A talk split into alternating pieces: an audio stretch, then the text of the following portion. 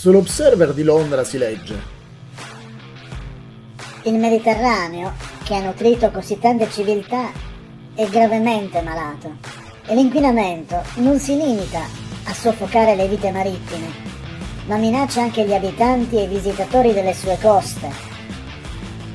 Le acque reflue delle 120 città costiere del Mediterraneo, i rifiuti delle migliaia di fabbriche che costeggiano le sue coste, la sporcizia trasportata dall'entroterra dai fiumi che vi si riversano e l'inquinamento provocato dal petrolio. Ecco la ricetta per rendere il Mediterraneo il mare più inquinato del mondo. Secondo l'articolo, il Mediterraneo ha solo l'1% della superficie marina mondiale, ma trasporta più della metà del petrolio del catrame galleggiante. Infatti, il solo inquinamento provocato dal petrolio è 4 volte maggiore rispetto al nord Atlantico e 40 volte rispetto al nord-est del Pacifico.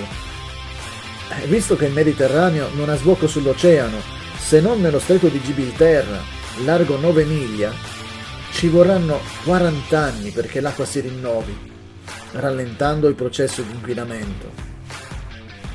Dal momento che la destinazione turistica più popolare al mondo, con un minimo di 100 milioni di turisti all'anno, l'articolo avverte i visitatori di scegliere le aree meno inquinate, nuotare in acque lontane dalle città e di non mangiare crostacei.